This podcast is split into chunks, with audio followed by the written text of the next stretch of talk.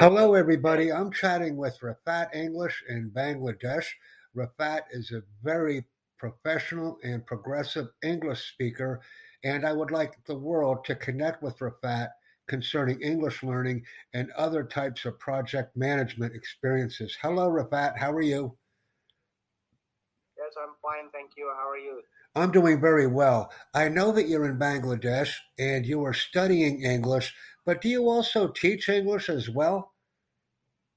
Yes, I do. And I enjoy doing it because it's a great job when I I also learn from my students as well. Now, when you teach English or when you learn with the students, what types of activities are your favorite?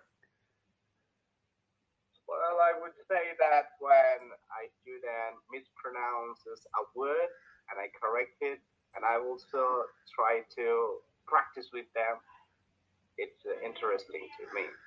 Now, one of the things I would say is you've said one thing to me that I am explaining to the world as well, and that is there are no more students, there are no more instructors or teachers, but we were all, in fact, learners. Every one of us that is in an interactive environment are learners.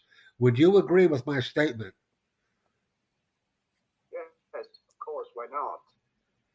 Because when we learn from each other, it's very valuable, and we tend to remember things when we are partners.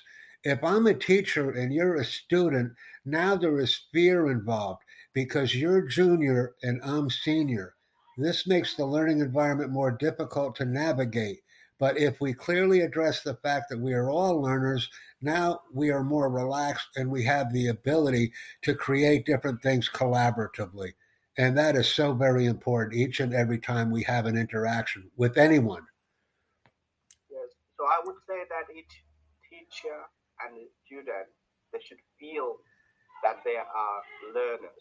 I wouldn't say that they should feel that they are teachers because this is how they are going to feel uncomfortable with their students as well because everybody is not perfect in the world. No one is the is perfect. So i would say that we have to learn a lot of things from each other. This is how we grow.